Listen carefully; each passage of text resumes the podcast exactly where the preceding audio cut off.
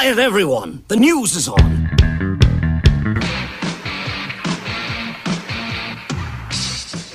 Did you know that the music of The Who is on the moon?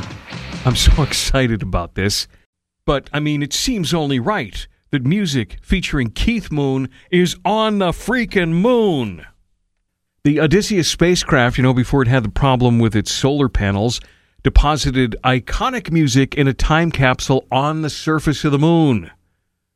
The digital archive placed in the time capsule not only features music from The Who, there's also Elvis and Marvin Gaye and Santana and Jimi Hendrix and Chuck Berry and Sly and the Family Stone and Bob Marley and Janis Joplin and many more.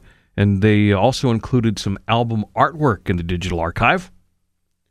Bob Dylan is going to be touring with Willie Nelson and family in their first extended run together. It's called the Outlaw Music Festival, and select dates will feature special guests, including Robert Plant and Alison Krauss, and also John Mellencamp. Closest stop to us is Hershey, coming up July the 7th. Adele had to postpone a couple of her Las Vegas residency shows. Apparently, she got sick.